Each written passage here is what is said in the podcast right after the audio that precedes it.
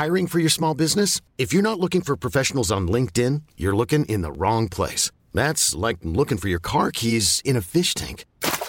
LinkedIn helps you hire professionals you can't find anywhere else, even those who aren't actively searching for a new job but might be open to the perfect role. In a given month, over 70% of LinkedIn users don't even visit other leading job sites. So start looking in the right place. With LinkedIn, you can hire professionals like a professional. Post your free job on linkedin.com slash achieve today.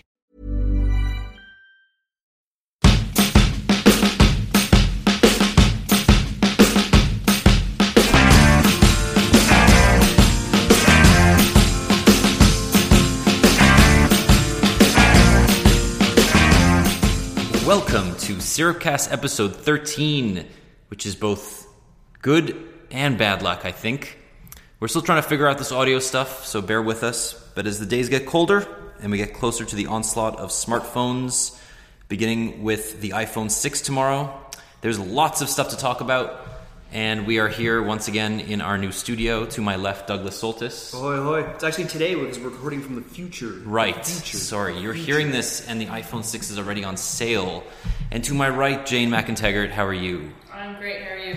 I'm okay. I'm pretty good. I was I was a bit frustrated last week with the result of the podcast. I believe that uh, my my sound recorder was was out to get me, um, but we we salvaged it somewhat. So uh, I think it turned out okay. And uh, this week has been pretty busy. It's been a it's been a busy week. What have you guys been uh, been thinking about uh, about this week? It's been. Uh, I've been thinking about why HTC hates me. what are you What are you talking about? Um, so I've been playing around with the HTC One M8 and uh, HTC Sense. Uh, I get the sense that it's out to kill me with frustration. And while I've really been enjoying playing with the phone and kind of like teaching my hands to get used to a screen that is uh, bigger than four inches, uh, I understand why people stick to Nexus, ride or die. Ride or die? Why? Because th- get all the stupid fucking HTC things out of my way. Quit Funny asking. thing is, is that this morning you were like, "Oh, I actually really dig Sense. I think it's great." And then I was like, "I wouldn't know. I flashed stock Android onto my M8." Yeah, and then it asked like, me- "Why do you need to flash that flash flash flash stock Android? Like it's HTC Sense is so nice and it's so helpful." And then six hours later, you were like, "I want to die." Because it, for the the next six hours, it kept asking me to do things I didn't want to do, and it didn't listen when I told it to not ask me anymore. Um, which it, you know, it just got in the way of the experience. It got in the way of Android. So you're okay with Android? You're just frustrated with that little feature so far. I'm getting more okay with Android. To be Interesting. honest. Yeah? Um, which and it's a it's a good time to really refamiliarize myself with it. I haven't really played with KitKat devices. Um, Is it because you hate chocolate, or you just don't really like Android? I hate branding tie-ins like that. No, um, it's just it's just been a while. Like the, I think the last uh, phones, Android phones I played around with were kind of like low-end Motorola phones, and you know, playing around with it now is uh, Android L gets prepped for its candy name, and as iOS has just dropped my phone. This is a weird thing. Is my my iPhone five has iOS eight, and I haven't haven't really touched it yet. That's weird because I use Android all the time and I haven't been able to stop thinking about iOS 8 this week. Oh. I've been like pouring out all the all the information that I can find. So uh, maybe we should uh, segue right in then to Daniel's bullshit iOS 8 review, which was way too high and obviously super biased. totally biased. Um, yeah, so you know, I've been using iOS 8 for a few months now uh, through the beta versions, and a lot of stuff that really didn't um, work right at the beginning now works pretty well, and and I, I was super impressed with less the aesthetic improvements than the just huge number of uh, developer upgrades, and I really appreciate that Apple continues to make developers a priority. And I'm not going to dismiss the fa- like the the work that Google's done on Android L, and we'll talk about that later on in the pod. But I think that with um, just the bevy of updates coming from major app developers, from New York Times to Evernote to 1Password to the CBC News, there's some really great design happening in iOS right now. And you know that design informs other platforms. I mean, good design is good design, and if you follow the guidelines that the that the uh, company lays out for you, then you're going to create a good product. But I really think that you know, yes, there's a hell of a lot of catching up that Apple's done with iOS 8. iOS 8. I mean, you look at a you look at something like extensions and the ability to load third-party keyboards, and you're like, well, yeah, like Android users have had had that for for so long. But then you say, well, then there's this new camera API that allows you to set granular controls and make really really precise edits and import photos from your from your gallery right into other apps. And you're just like the things that were better on iOS were are, are now even better than they were, and they were already ahead of Android. And the stuff that was behind Android is now catching up to Android. And that's what I appreciated about it is that Apple, with the iPhone 6 and 6 Plus and iOS 8, acknowledged that they were behind in a lot of ways, and they were basically like, okay, well, we're going to make concessions and cater to our users, and that's what they've done. And, and I and I think that's that's for the best the best thing for the industry as a whole, and it's not a bad thing for Android either because Samsung's no longer going to be able to differentiate based on size alone. Yeah, well, and it's it's interesting that you talk about like I think the keyboard thing is, you know, people are missing the focus that the the, the third party keyboards are an example of the extensibility, not the the feature update in itself. Like I think what you were talking about in your review more the what 1Password can do now working with touch id is a much better example of the kind of integration that iOS 8 has. And maybe I'm not so hyped to play with iOS 8 right away, mostly because um, Yosemite isn't out yet, and a lot of the cool features are how it will work with my Mac. But then also because I know I can come back in a month and a half after developer developers have really started to play with stuff, and that's when I'm going to see the benefit. It's like this, this, you know was Apple reorganizing their sandbox to allow more kids to play with each other. So I, I want I want to see what the results are of that. It's not like there was one feature in iOS 8 that I really really need to use. Although the camera stuff is kind of cool. Yeah, and, and, you know, like that's really for me an interesting part is that if you're not taking advantage of any of these improvements, uh, you know, from extensions to you know a cloud to a document picker to uh, the, the intense menu to things like um, HealthKit and um, you know, whatever, you are missing many of the improvements. But iOS 8 then will just look like iOS 7 and act like iOS 7, and you'll be like, okay, well, that's just my phone feels. Unless you're running an iPhone 4S, my phone feels just a little bit faster. Just don't do it. There's no. Don't go to iOS 8. No, just don't just do it. Although the fact that this needed like seven or six gigs of, of storage to install is absurd because um, I read something about how an 8 gigabyte iPhone 5C basically needs to be wiped clean just to install the OTA update because there's not enough free storage out of the box. There's only about 5.5 gigs of free storage. But now, was that a consistent number? Because I was seeing varying numbers all across the the interwebs in terms of yeah, in terms yeah, of what the, it was like 1.1 gigs and then like 947 megs and like it was weird.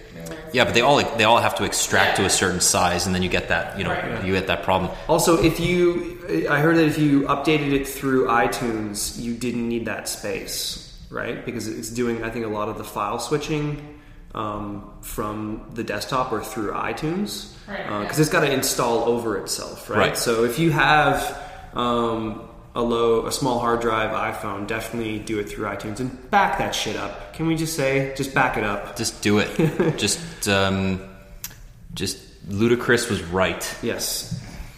Uh, so let, I mean, let's let's talk a little bit about L because you know we're we're coming. We we heard today that the Galaxy Note Edge is coming to to Canada uh, next year. We've heard um, that the you know Android Silver as a program is dead. No, I know it's sad. It's true that like I was really looking forward to these these kinds of Nexus like devices from Samsung and, and HTC and Sony being sold in carrier stores, and I think that's kind of what Silver was. Mm-hmm. Is that it was a stamp of approval from Google. But uh, you know, let's let's talk about L for a little bit because you know we've seen the developer preview now since June, and it's it hasn't been updated. You know, Apple has this beta system when it releases a new version at WWDC, where it updates the beta every couple of weeks, mm-hmm. and you see the progress. But Google's been very uh, secretive in a way about its development. They wanted developers to build apps against the L APIs, but they're still they're still preview L APIs. They're still uh, you're not allowed to publish an app to the Play Store with any um, unapproved APIs. So you have developers now testing apps against the material design guidelines without actually implementing any of the underlying improvements that L affords. Yeah, so Google is becoming more like Apple as Apple is becoming more like Google. So Google's wresting more control over what developers can do and release, or at least attempting to. And we've seen it with the smartwatches as well with Android Wear. Whereas Apple's, you know, finally opening up the system a little bit to allow developers more room to play. You know, this I think this is a natural kind of sorting out of you know hardline principles and then figuring out you know what actually works in the reality. I don't think developers shouldn't be publishing anything until the APIs are final and things are set. Like Android has enough weird fragmentation, glitchy, screw it. Like you know, let's roll it out as a as a release. They want to name it, they want to brand it, they want awareness of it, and then they want twenty percent of the Android user base to be able to use it over the next three years. Hi Or, no, I think I think it's when you're saying that they're, they're kind of they seem to be meeting in the middle because Google's getting more like Apple and Apple's getting more like Google. Daniel, you were saying that people who don't go out and read all the reviews are gonna not really notice a lot of the and they're just gonna it's just gonna look a whole lot like iOS 7. And I think that because L has so much going on on the developer side, it's gonna be a case of for I think for iOS 8, people are gonna not really notice like the improvements until until HealthKit starts becoming a thing, and they're gonna go, "Oh, hey, I didn't know my phone could do that." Mm, okay. And then L has like you know they're they're getting rid of um, there's a Dalvik and they're replacing it with like Android runtime, and they've got Project Volta to help with battery life. So I think that people are just gonna things are just gonna work better, and that's gonna be one of the like one of the big big differences that people don't. Hey, really hey, get to hey. BlackBerry in 2007. Notice how Google's able to replace their runtime midstream without it being a dyslexic cluster cuss. Um, but so you were saying so because I was, you know, one of the things with Android is I've been noticing there's so many different ways to do things, and there's so many buried features that even the stuff that I knew about, I'm like, oh yeah, that thing. And one of the things that I first noticed about iOS 8 was they've added a new like Apple is now at the point where shit isn't entirely obvious. They now have a was it, the Tips app, mm-hmm. where it just gives you a list of like improvements that are in iOS 8. Apple is now at the point where they have to tell you what's in the OS for you to take advantage of because it's not immediately clear. Like, No, but that that's they should have been doing that for for four years now. I mean, they've been they've been letting people discover these Mm-hmm. l- the different parts of it, of the updates, and they rely on the blog ecosystem like us to post reviews and tips and tricks and, and their stuff. keynotes where they run through that. Stuff. Yeah, but I mean the keynotes. I mean, like we posted something today about tips and you know the iOS 8 tips and tricks. Some of that stuff I didn't even know until I read that, and it's like you know we you you kind of fi- go through the the update and you discover these delightful features Mm-hmm. that you're like, well, crap, I haven't been doing this for two three weeks now, and Yeah. you know it's it's a little bit frustrating. But I think that the Tips app, while it's useful, it's also it's it's also frustrating that Apple doesn't let you delete it or disable it in I think any way. I think part of the reason you can't delete it is because do you remember during keynote when Tim Cook was on stage and he was talking about the Apple Watch and he was like, it can do so much more, but we just don't have time. Mm-hmm. And I think that's part of the problem is that because the ecosystem is getting, it's expanding at such a fast rate that they're just, Yeah. they need something on your home screen to be like, Yeah. here's all the shit that it can do that we don't want to have to spoon feed to you in a two-hour keynote. Yeah, because when- you can't delete it now because they need it for like they need you to be able to open it later. Generally like, when- oh, what is my watch again? when they add stuff, they really make. Yeah, And even if it's a feature that everyone else has, they'll talk about that feature like they just discovered what copy and paste is, so that everyone from that day forward knows that copy and paste was added or pinched like Right. a whatever feature. And from the rooftop. you know the level of you know complexity happening with these OSs and the level of improvements are now such that they can't rely upon that anymore. They either can't keep the OS so streamlined as to have the average user know everything. They need they need the the power user features and complexity, but then they also can't trust that you're just going to know that stuff's there because it's not like BlackBerry when they you could trust on keyboard shortcuts or menu based options. It's all it's all swipe gestures and double taps and things things where you can't see a hamburger Yeah. menu to pull up. It reminds me of like the IKEA demo apartments where like the storage is all like hidden away and Yes. you don't know where it is until you, until someone shows you like here's where you can store your bed It's like. Harry Potter's living under the stairs. It's like a labeled filing cabinet. I mean that's interesting that you know iOS has become this kind of unruly beast that they have to include a tips app, but it also speaks to the fact that it's moving towards being a desktop like experience, even though multitasking is still a bit of an issue with iOS.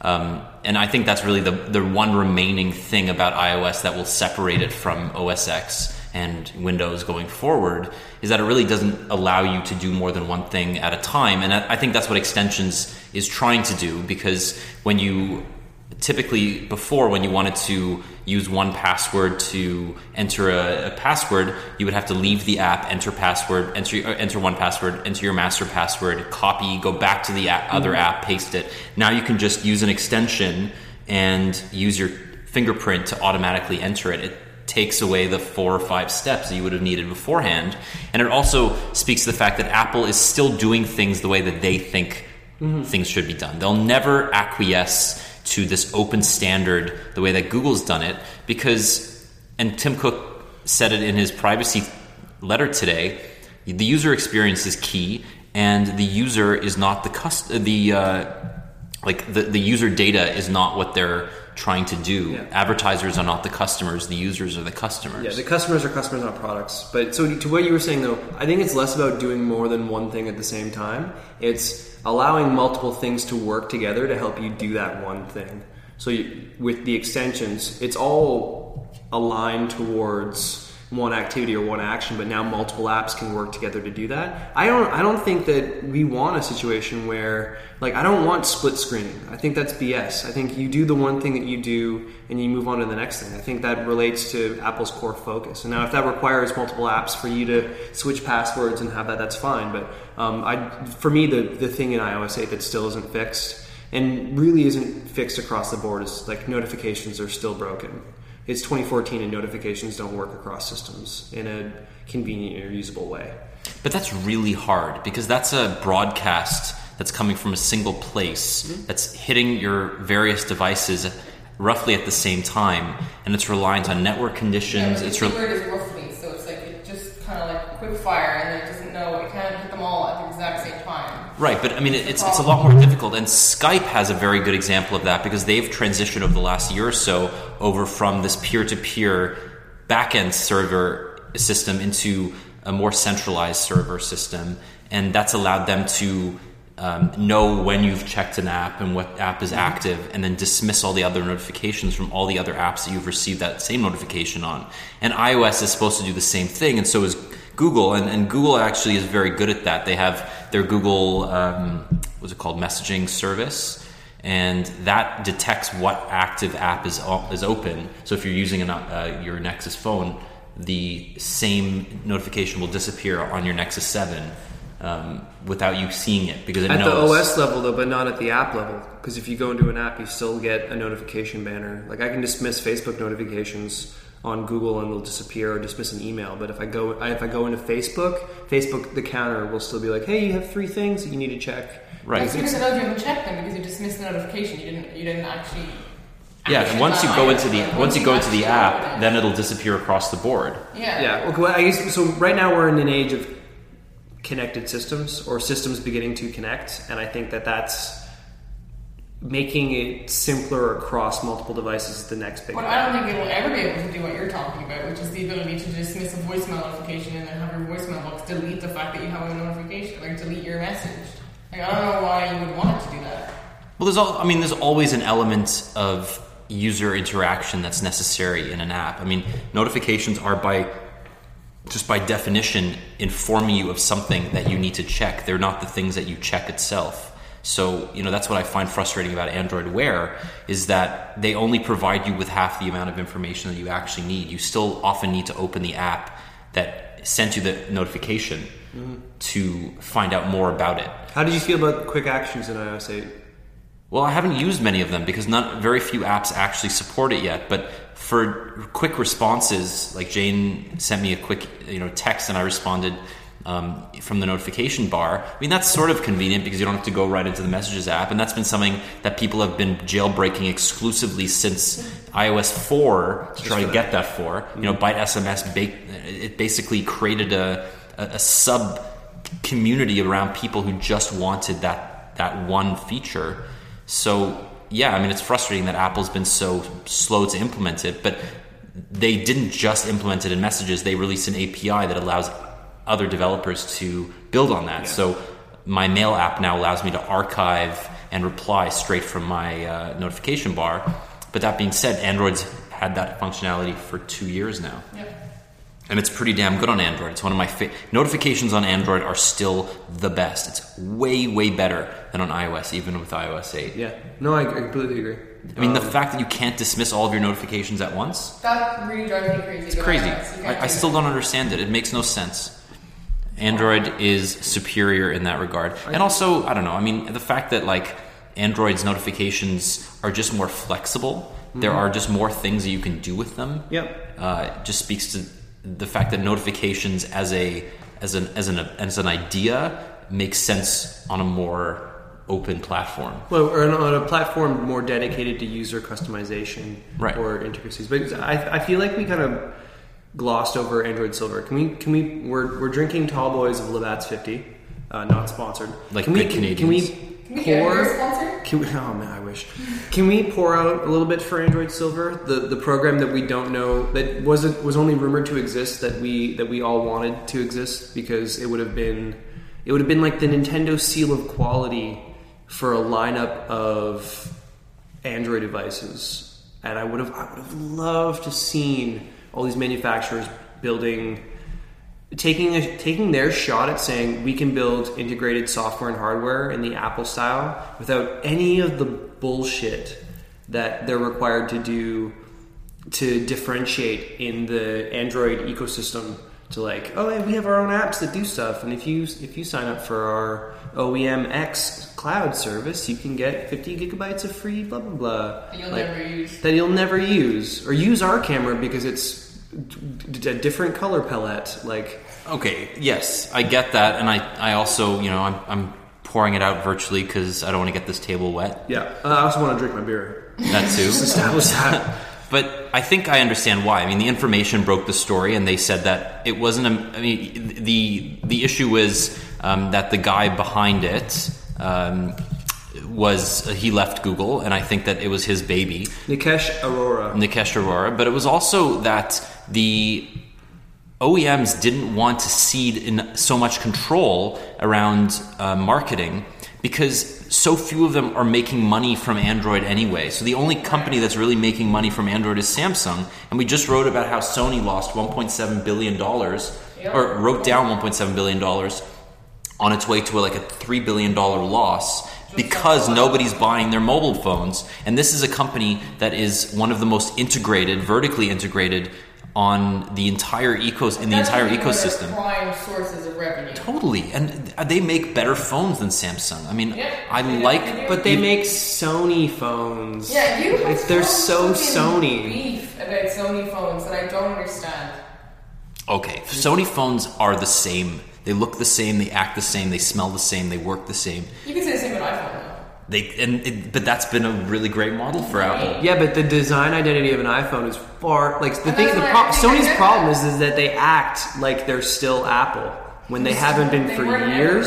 Yeah, Sony Sony had some like I would say Sony's cell phone division never, but various Yeah, divisions of the company have made some amazing consumer electronics hardware. But they had they're you know it's it's cold and siloed and I think not I compelling. on this really briefly when I wrote about it too. Like their, their massive losses or the, the amended forecast was that they've made the same. We've said this like I think like four podcasts in a row now, where they've made the same fucking phone like three times over in the last two years. Yeah. And it's a case of if it wasn't working for you then, like give it up and make something new. Yeah. Like it's not you can't just make minor changes and keep producing the phone and then be surprised. Like that that note they sent it made it sound like they were surprised. They were like, oh, like the sudden change of like the competitive mobile. Like I was like, no, like Also- it's been this competitive forever, and you guys are just stupid. Also, when have you seen Sony spend marketing dollars in North America to promote their phones?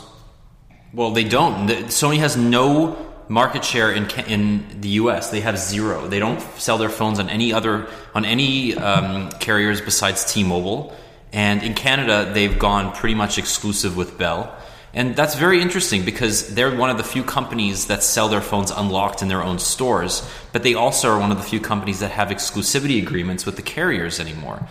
Um, wh- what I find so interesting about Sony, though, is that they're complaining not that they're not selling high end phones, but that the amount of money they put into manufacturing mid range and entry level phones is what's eating into their margins. They want to make more money from high end phones like the iPhone 5 and or the iPhone and, and the Galaxy S5 than they can make from you know their T3s and X4s and whatever's. Go for it. Then go make a high end phone that everybody wants, Sony. Go do that. That's not really the point. The point is that. Take that your ball and go home. So Sony actually doesn't have. I mean, they've been selling more phones over the years, but the problem is that everybody over the last year or so thought that they could make money entering the mid-range because the mid-range market is growing.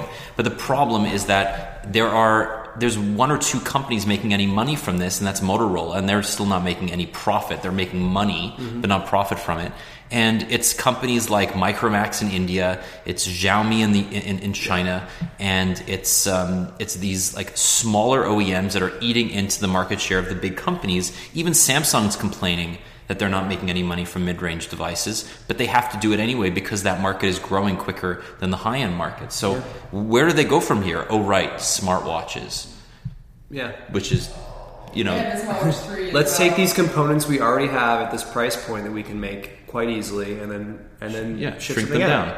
I mean, the, the thing that's interesting is that the smartwatch on my wrist is the same hardware as that as a mid-range Mid-range phone, yeah. mid-range phone, right? So you have you know the, the G Watch and the and the Gear Live with a Snapdragon 400 processor and 512 megs of RAM. I mean, it's not quite as powerful, but essentially it costs them the same, but they still sell it um, for you know 250 300 bucks and that's a that's a considerably higher margin That's probably why they're all creaming their pants in the pot of smartwatches because they're like, here's something we can just poop out and then make There a was whole no bunch of money on there it. was no consumer demand for the smartwatch. This whole thing started because of speculation that Apple was going to make a smartwatch, and then everyone Yeah. rushed to get one out. Don't forget though, Microsoft had the paparazzi with Swatch. in Oh, that was 2004. beautiful.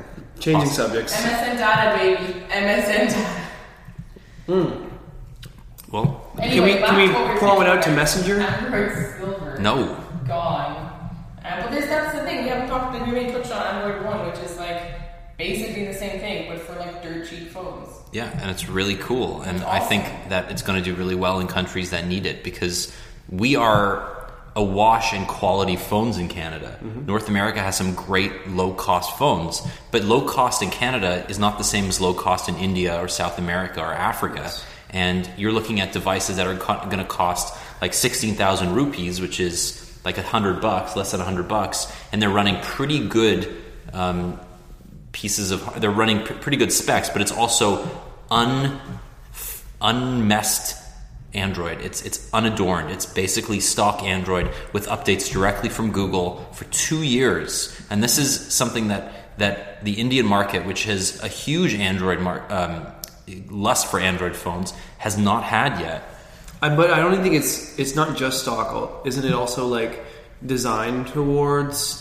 low low power usage and, and lower cost performance? Like because we're talking about mid range phones that don't sell in North America or don't make profit, and those are four hundred dollar phones, and these phones are going to be uh, a hundred dollar phones sold for two hundred dollars. So there's like a huge difference in the expectation of what the OS needs to do with those components, right? So the only major differences on uh, these devices is the, the, the most expensive components, which are the uh, system on a chip.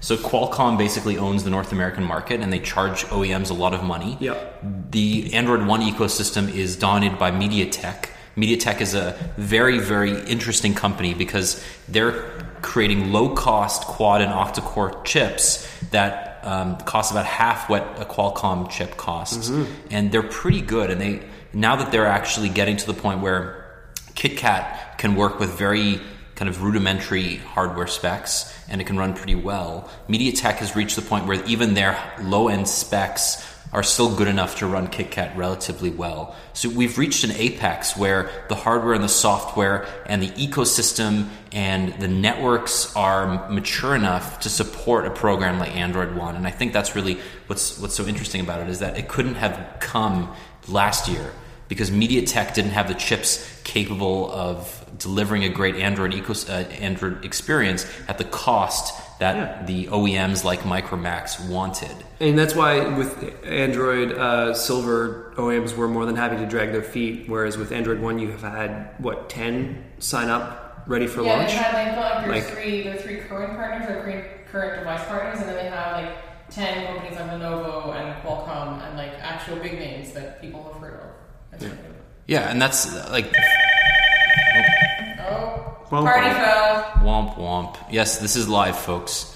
Um, so, yeah, I, I think that's really interesting too. Is that I think the reason Android One failed in North America or Android Silver failed in North America is because we have a subsidized phone model here. Nobody buys their seven, eight hundred dollar phones outright. No one knows how much an iPhone actually fucking costs. Can we talk about that for a second? Can, can we talk? Okay, let's. There's 50 people lined up at the Apple Store Right now. right now. so it's five twenty p.m. Thursday, September eighteenth, twenty fourteen. Future, future, future. Do you know where your children are? They're probably lined up at the Eaton Center. That's the thing. That was With your credit card. That was one of the things that when we saw that picture on Twitter, we I was like, none of the people in that photo look like they're old enough to buy a phone that expensive. I don't think you said unless they old buy it on contract. so we we um, last week we talked about the iPhone six and six plus, but we hadn't talked about the pricing on contract because it, it didn't come out yet. Um, although we reported the wrong outright pricing uh, on the We day were of. given the wrong outright given pricing. wrong. No, we reported it wrong. We, we jumped the gun. We have to we have to take responsibility, but it was Apple's fault. And uh, and I, I I find it interesting that the subsidy on the iPhone 6 and 6 Plus is lower than any iPhone subsidies before. So last year, the iPhone 5S cost seven hundred and nineteen dollars off contract and $219 on contract. That's a $500 subsidy. It's a plain $500 subsidy. This year, it's 749 on contract or off contract, and it's $264, which is a $485 subsidy, if my math is right, which means that they're actually cutting or shaving that subsidy even further while enforcing, and we, we talked about this earlier this week, Rogers and Bell are now enforcing users um, enforcing uh, uh, new share plans on hardware upgrades. Yeah. Um, so a part of this is just economics and then Apple's approach to business. Like the reason why you're seeing this is partially because these are totally new designs, and normally when you have a company, uh, a hardware manufacturer doing a radical new design, they usually take a hit on the margins to keep a certain price point. Apple never takes a hit on the margins. They'll like they'll never they'll never pass that off. So I think um, so. If there's a six S and then a six plus S, you'll see the subsidization go back to um, a, a more standard level that we've seen before because there's more uh, wiggle. Millions of people have lost weight with personalized plans from Noom, like Evan, who can't stand salads and still lost 50 pounds. Salads, generally, for most people, are the easy button, right? For me, that wasn't an option. I never really was a salad guy. That's just not who I am. But Noom worked for me. Get your personalized plan today at Noom.com. Real Noom user compensated to provide their story. In four weeks, the typical Noom user can expect to lose one to two pounds per week. Individual results may vary. room, but it's just Apple basically saying we're not going to introduce a new product line and take a hit on it because we know we're going to sell like bundles of this. Like we're, mm-hmm. we're just not going to negotiate with that with carriers. But do you sorry, go ahead. Do you remember in the when the iPhone five got announced? The so we were still in the three year contract world then, and that was actually cheaper than the U.S. Um, so it was one seventy nine, two seventy nine, and three eighty nine on a three year contract, which was way more expensive over the course of three years. Um, Yeah. than the U.S., which was one ninety nine, two ninety nine, and three ninety nine on two year contracts. So people were like, okay, that's still uh, like exorbitant. But then when the 5S came out, uh, the iPhone 5, uh, the the 5S was a little bit more, was a little bit cheaper, but it was we were still on the we were still in the three year contract Yeah. world then, or I think it just transitioned over. Well, we do get dinged coming and going. Like it's not as it, you know. There, No, we were on two years by then. I think it was it Two- was uh. I think we were they were they had two year contract mandate. Yeah, they did. That we they transitioned over in August in preparation. So the wireless code went into effect in December, but they transitioned over in August in preparation for the iPhone. Yeah. Anyway, uh, long story short, they did increase the, the cost of the phone, but not as much as we initially thought. Instead, they put the price of the contract of the uh, price plans way up, and that's really where you're getting dinged. So if you're on a grandfathered plan, you're going to pay double what you were paying before on this new plan, most likely. Yeah, like and for those people buying it unlocked at the Apple Store, it's still cheaper for them to do that long term than to be a solo person on a carrier's share plan uh, for the next two years because, like, I, we did the math on it, right? Like, they Oh, it's way they- cheaper. Yeah, Um, it's, it's especially especially if you can add two or three family members or you know a, a partner or something like that to drop down the the data cost savings. Um, Well, if you have an old grandfather plan and you buy an iPhone outright, you can then go to Rogers Bell or Telus and say, just activate this on my account. Yeah. Or you can even take out your SIM card and just, Just pop, pop it in, in, yeah. and they won't know the difference. But if you actually buy a phone on contract, they're going to say you're one, you're using one of our old three year contract plans.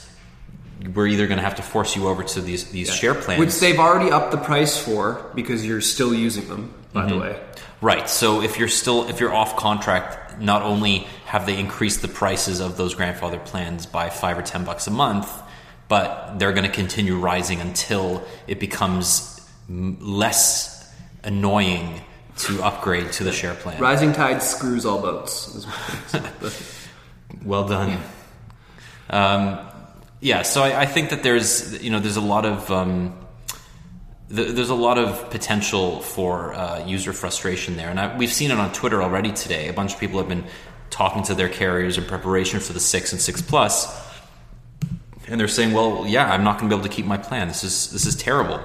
Because I mean, think about it. You, you spend three hundred dollars on a phone, but then you spend sixty dollars a month more per co- on your contract over a, the course of a year. That's like that's like six hundred dollars. It's ridiculous. yeah, it makes me not want to buy new things, and not only because my iPhone five with iOS eight is like a really solid phone, regardless, but I I don't want to drop the cost of a MacBook Air on a, on a phone that is providing me like that camera better be mad good. like It's pretty good. I mean, I don't know if you've seen this guy Austin Mann. He's uh, a professional travel photographer. He took the iPhone 6 Plus to Iceland.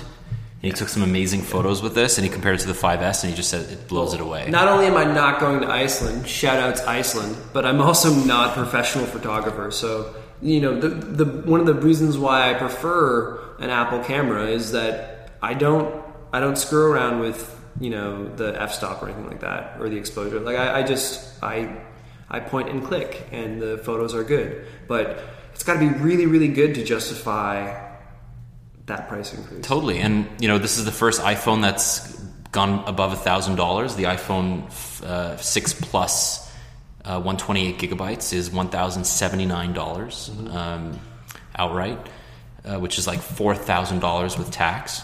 And you know you like this isn't this is not a cheap phone, and even on contract it's like five hundred dollars. So you know this is this is a whole new world. So don't you dare close your eyes. Okay. Um, so let, us talk. Let's talk a little bit more um, about Apple Pay because we, we touched on it last week, uh, but we've we've had a week to ruminate. We've had announcements from Visa and Mastercard that they are going to support Apple Pay when it does come out in Canada, and I'll be doing an article on that later uh, in the week. Wait, tomorrow's Friday, so maybe I'll do it next week. But um, you know what we've what I've heard is that tokenization, um, NFC, all these things are already supported by Visa card, Visa card, Mastercard, and Visa. Uh, the NFC infrastructure is already quite mature in Canada. Apple just needs to talk to the banks and say, "Hey guys, you willing to cede some control the way that they have in the U.S.?" And uh, they may or may not, but there's a lot of there's a lot of reasons why the big five would be very happy to uh, partner with Apple because we posted this chart last week mm-hmm. about how fragmented the Oh, payment geez. market is in Canada right now, and it's crazy. You just, you just saw all the reader comments just punching themselves, being like, "Oh my god, is this Right. really the way that it is?" it kind of made me happy because it was the first article that I've ever written where they weren't attacking me. They were they were attacking somebody else. They were attacking the content. No, but no, so but it was a case like we talked about it. We touched on it so briefly because we didn't get much time at all to talk about Apple Pay last week because there was so much stuff to talk about. Everyone just seemed so sad, and it was just like genuine despair about how like nobody seems to have figured it out. It's so fragmented, and it's just everyone at that point, which is really weird for everybody. is They were like, "I just want Apple to come and fix it Mm-hmm. for me."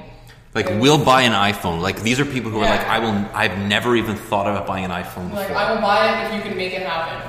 And it's it's really interesting because so many of these little mom and pop stores now are upgrading their terminals to support uh, the new you know EMV type uh, chip cards and touchless transactions. And if they support touchless transactions, they support Apple Pay. But then they also support you know Android and BlackBerry mobile payments, but just nobody uses them. Well, I so there's there's two things here. I think the first is because the infrastructure is better set up in Canada, the banks are less inclined to just bend over to Apple's whims like in the US because they're all pushing their own payment initiatives. Second, you kind of buried the lead because in the past week we've discovered that um, one of the interesting things of this is that the NFC in the new iPhones is only going to work with Apple Pay and cannot be used in any other way, which is like a interesting little twist to the whole. Like they they were Yeah, they were forced to put they'll- NFC. They'll, they'll, they'll, they'll, they'll change that soon. It's just I feel like I'm, I'm confident that's just for now. I believe. Really? Oh yeah, they'll definitely. I mean, I, I, I we, we talked about this uh, a little bit offline, but uh, Apple waits. They wait until there's a reason to turn something on, and I think that they're going to use the NFC chip to force accessory manufacturers uh, in into their made for iPhone program. And uh, if they, you know, if you want to tap your iPhone to a Bluetooth speaker with that supports NFC, then you, they're going to have to pay. So that I mean that's that's something you know. Well, also like the the benefit of not supporting NFC for anything else means that all the accessories that Yeah, you we try to pair with, with your shit. yeah, Yep. Yeah. So comes down to money. anyway, so yeah, let, I, Apple Pay sound, sounds really interesting, and uh, I So think it has a lot of potential. Ballpark it out then. Like when do, you know this time next year, will Apple Pay be available in Canada? Like before the next device releases? Yeah, I'm, I'm going to say for sure by by the time that WWDC 2015 rolls around, I think it'll be here. As part of a global Apple Pay rollout, or just it'll come to Canada as a North American thing? It's it's probably just dependent on whether they can get the banks on board. I highly doubt that Apple would even think about launching it in Canada without all five banks on board because they don't want to risk people, you know, from RBC going, "Hey, I have an iPhone, I can use Apple Pay," and then they just, "Oh, sorry." They don't want ubiquity. They don't do that. Like Apple just doesn't Yeah. do half measure. So they'll wait, and maybe it won't come until they've you know locked down all the agreements. But I just think that the banks in Canada have nothing to lose because the infrastructure is already there, and there's these are the most profitable banks in the entire world. TD and RBC make more money per quarter than like any other Canadian company except for the ener- in, except for mm-hmm. the energy industry. It's crazy. So yeah, I don't think they have anything to lose from that. And Visa and Mastercard want it because that's their technology being used more with on more devices. And why not screw PayPal while you're at it? Yeah, or incite more New York Times full page ads. Yeah, because that's really you the know worth last their money. recourse of a desperate company. What I find super interesting is that like there's retailers like Walmart and Best Buy who are like, no, just not into it, and they're not they're like they're not supporting it at all, which I find I'm like, well, that's bold. Well, because it screws with their, Screws their own customer information. Um, yeah, well, Walmart's also got like its own payment thing going on too, Mm-hmm. right? So that's why they're like, no, we, we believe. We, they basically said they're like, we still believe in our system. Well, We're they- keep trucking. You know, ISIS, not Yeah. the terrorist organization, the The other one? the other one, the the Verizon. So they it's now Softcard, but um, you know, formerly ISIS was uh, you know trying to disrupt mobile payments in the U.S., but they only had a few partners. I mean, everybody has a vested interest in whatever partnership they already have. Um, Apple just wants to make everybody use mobile payments. It's not it, it's not benevolent. It's they're not trying to do it because they're magnanimous. They're they're trying to do it because they are getting a, a piece of, of every transaction.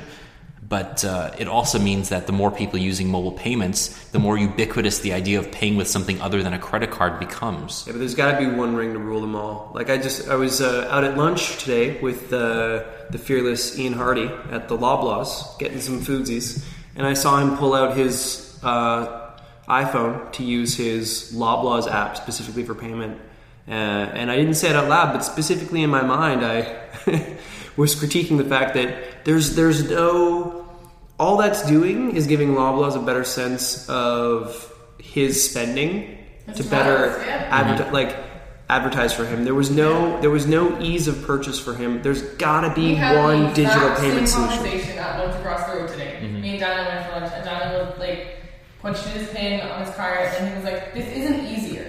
Like Apple Pay won't like it won't be easier. I'm still gonna have to like like there's no I, way." I said Apple Pay will be just as easy, but the current apps, the current apps available today, But just as easy still isn't easier. Exactly. Yeah, It's there's not more we we have the best payment ser- like the best payment um, infrastructure in the world in Canada. Like it just I don't believe anybody that that whole that ridiculous Apple demo video where they the woman was fumbling with her credit card and she was swiping it no, and it but- didn't get approved. But it's a totally different thing in the U.S. than Canada. And then also, you, your experience was with one app at one pay station, and you're pulling out a different app every time. I think the benefit of Apple is to say, "Oh, all your apps will still still totally work. We'll connect them through Passbook, and it'll be Touch ID based. So I just have to swipe the phone or my smartwatch. I don't have to worry about, oh, do I have the app for Starbucks? Do I have the app for Tim Hortons? Do I have the app for Loblaws? Do I have you know pulling out each individual payment system i can just do it once and it'll it'll sort like that's every all of the kits that apple is building are a part of it being your remote control for your digital flow, life yeah. yes oh yeah, the hub. it's all about flow It's all about hub and flow. What was that movie, Hustle and Flow? That was so good. I did not see that movie It's hard out here for a pimp. oh i saw that movie Yeah. it was hard out there Of it was course, always- you get it once you start singing the song. So good. you know who it's hard out there for uh, a canadian carrier that's not one of the big three Wind Mobile, holla. segway Well done. um, so I, I think you, The you, efficient form of transit. you sat down with uh, Mr. Anthony Uncarrier Lacavera. of Canada Yeah, the himself. Canadian Uncarrier. But I just just to set the stage on this because I wrote up. Um, Convergence Consulting Group does an annual report on the uh, the new entrants in the Canadian wireless market, and uh, basically forecasted that by the end of the year, 2014, there's going to be about uh, 1.6 million um, subscribers across all entrants. Now that um, excludes public mobile, but includes Mobilicity. Um, taking a look at the numbers, it basically means that by the end of the year, um, anyone who's not one of the big three combined will have about the same number of subscribers as in 2012. So the CRTC's mandate for a fourth major carrier, uh, not so much. Yeah, so okay, we have to look at it from in two ways. First of all, in 2012 there were five, uh, and and now there are, are essentially three. Yes. So you know the new entrants are Wind Mobile, uh, Mobilicity, Eastlink, Videotron, Public Mobile at the time. Uh, and then basically uh, like Tbaytel and all of them were sort of they were already established, but some of them bought AWS Spectrum. But the new entrants um, that we think of as new entrants are these national ones that sort of try to roll out service. Yeah, so SaskTel not included. not yeah, SaskTel. Even though the government considers them new entrants based on their status as having under ten percent market share, they're not new entrants because they have um, a, sort of a regional focus. But Mobilicity and Videotron and Public were the only national companies that really rolled out networks, and even they don't have a scope nearly as big as Rogers, Bell, or Telus. Uh, Wind is doing okay. They have 750,000 uh, subscribers. Public got bought by TELUS, and their 200,000 subscribers are now being integrated into uh, Koodo, essentially, uh, and they're transitioning over to HSPA Plus. Mobilicity's dead. They have about a week left before they um, have to recover over 1.2 billion dollars in debt, uh, which is insane. And uh, Videotron's got about 550,000 customers, but they are sitting on a bunch of 700 megahertz spectrum that they haven't decided whether they're going to use yet. Uh, so Wind is really the only company that has the potential to become a national carrier today. And with the news that Globalive and a consortium of companies from Canada and the US bought out the remaining share of Vimpelcom's um, majority ownership, uh, this is good news. It means that Wind is now Canadian controlled. It's under the, Glo- the Globalive auspice. It's uh, controlled by Anthony Lacavera, and uh, he's going to do right by the company. He just needs to figure out how to get more spectrum, which he has no idea, and or he- I'm sure he has an idea, but he has no idea. He's not telling His us. hopes and dreams and probably plans, but you know the best, best laid plans of Canadian carriers. But also um, has made a statement to remain independent, right? So the I mean, merger talks that we've discussed, and you know that being said, like the, he can proclaim to not want to merge with uh, or be bought out by a company till the minute that he does it. Yeah, then he'll say the partnership is perfect. and- Yeah. Well, that's it. I mean, it may not be a merger or a buyout. It may be a partnership for now, right? We don't know how he's going to do it, but he needs more spectrum. So how he gets it is either buying the AWS three spectrum in early 2013 2015, uh, which means he would need to raise capital to do so, or he buys out Mobilicity and uses that spectrum, or he partners with Videotron. Sucking down a lot of debt. Yeah, but I mean that's you know that's what the name of the game has been so far for uh, for new entrants in Canada. Yeah. Right. Okay, so then how do how does this news and like you sat down with him for like we have like a 20 minute interview on the site that everyone should check out. But how do you feel like this the recent news affects the upcoming um, competition talks? Well, the competition talks will focus a little bit more on uh, domestic roaming and uh, the rates that the big three carriers can charge the new entrants per megabyte or gigabyte of domestic roaming. And, and these guys want it to be regulated the same way that um, ISPs are regulated. So Rogers and Bell sell a block of uh, bandwidth to smaller um, ca- cable or DSL ISPs like um, Adanac or, or and, and TekSavvy. And um, I don't think that's going to happen. The, the CRTC has been very reticent to regulate that. What they'll do is they'll probably end up um, limiting what they can charge, but they won't regulate it. So they'll say, okay, you can't charge more than X number of megabytes or X number of cents per megabyte, uh, but they won't say you have to charge um, a minimum of this. That's what they do in the UK when they're doing yeah when they're doing down roaming. It's like you can charge what you want, but it can't be more than this. There Right. has to be a ceiling. Right. So the, I mean, that's that's a that's the difference between a, a minimum and a maximum. But the maximum is no, not not what Videotron wants, and and we have to preface it by saying that Videotron is sitting on the spectrum that they may not do anything with. Uh, a lot of people have talked about how they need to buy out Mobilicity in order to be eligible to buy the AWS three spectrum that's been set aside in parts of Canada that Videotron doesn't actually function. Because if they don't have a network in that area, they can't. They're not eligible to buy that set aside spectrum. Uh, what, what it means is that Videotron could just sit on their asses and do nothing and just sell the spectrum that they bought for a huge profit and just stay in Quebec. Yeah, and then maybe maybe play for a partnership later if it if it facilitates. You Yeah, know, I mean they already have a partnership with Rogers for their Right. LTE network. You know what? What's saying that they should that they wouldn't just continue working with Rogers? Because Quebecor is a very big company. I mean, th- this is not a new entrant.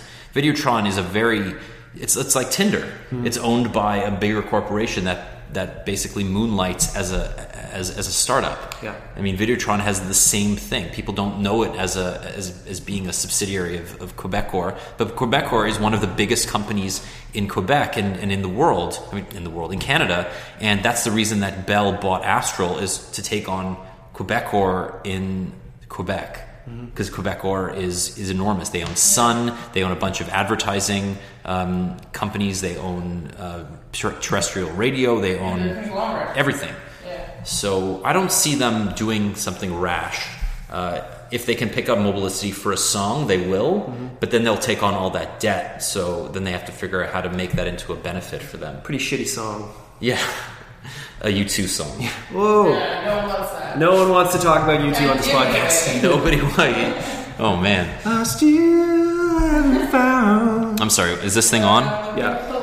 Okay. Uh, yeah. So, I, I mean, I think Anthony Lacavera is a very he, he is a brand in and of himself. I think Wind has a lot of support because they offer some decent products and the price is right. But the network's shit and he knows it. Lacavera acknowledged it. He knows that Yeah, there's that's one of holes. the things that I like.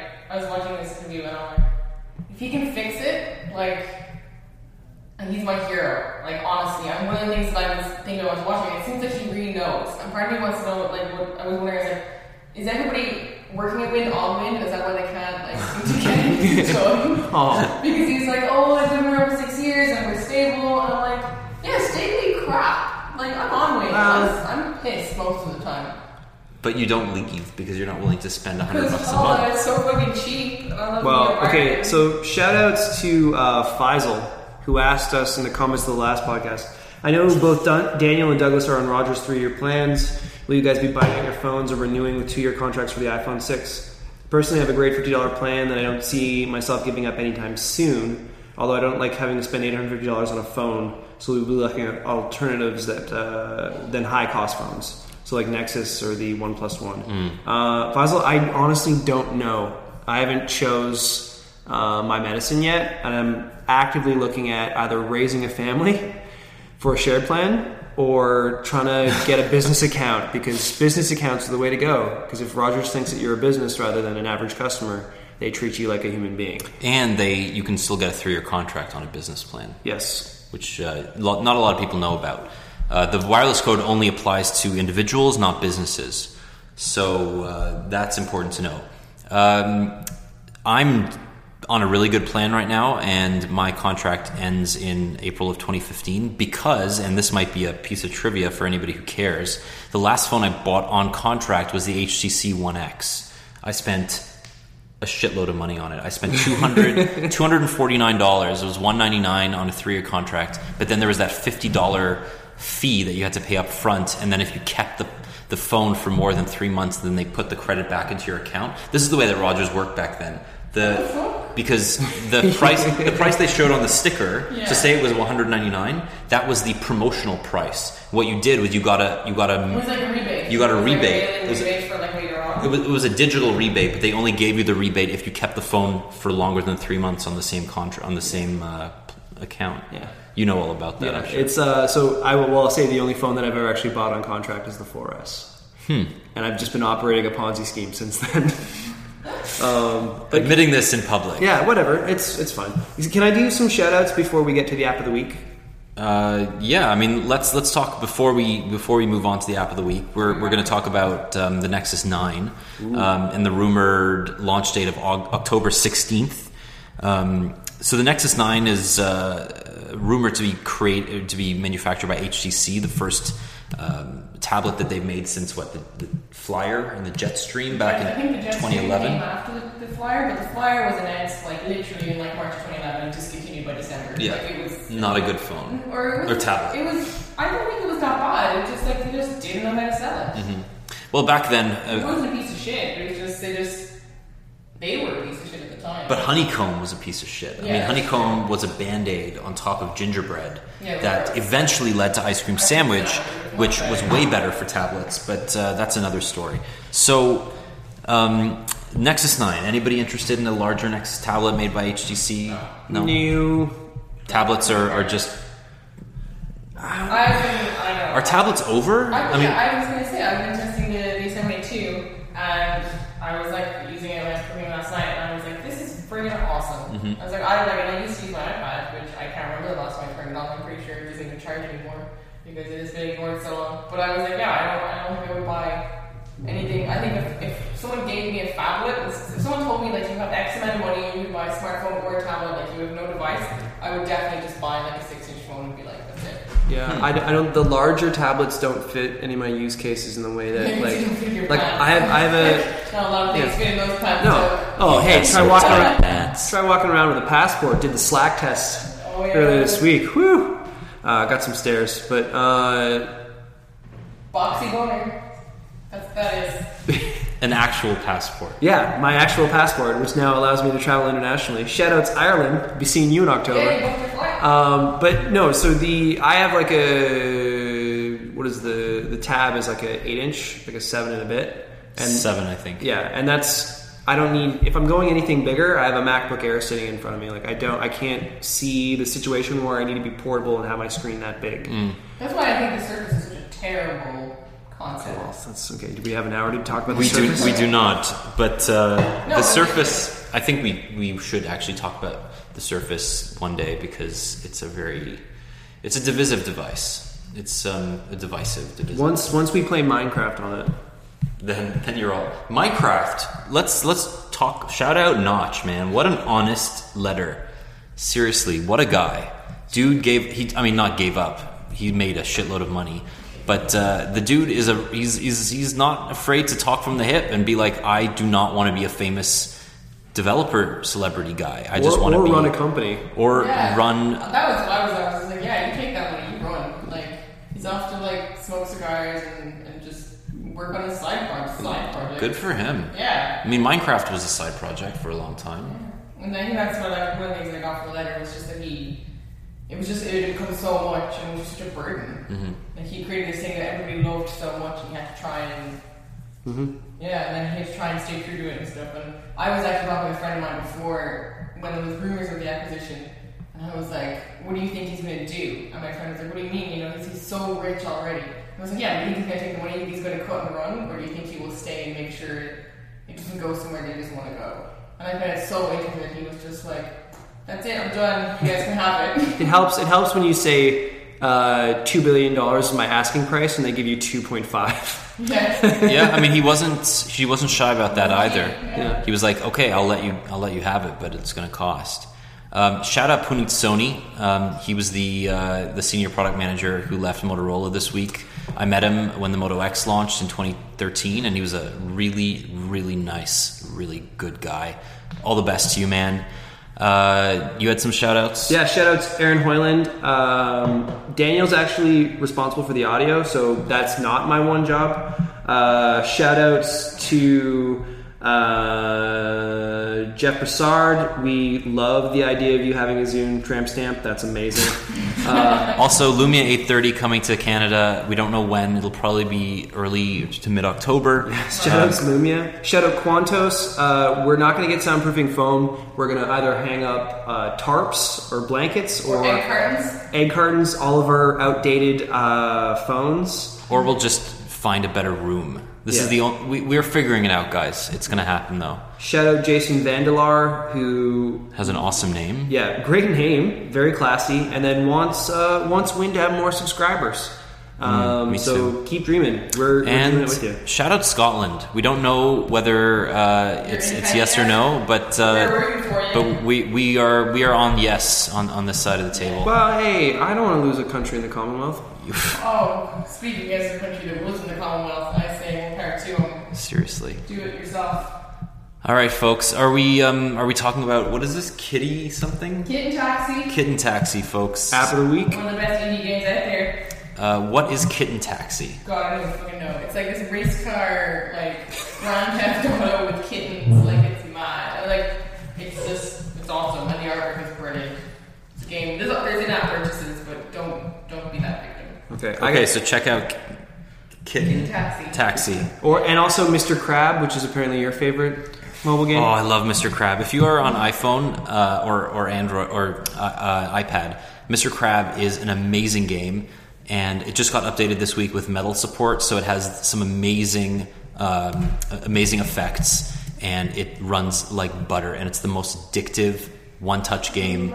I love it. I love it. Uh, I wish it would come to Android. So, uh, developer, whoever you are, work on it.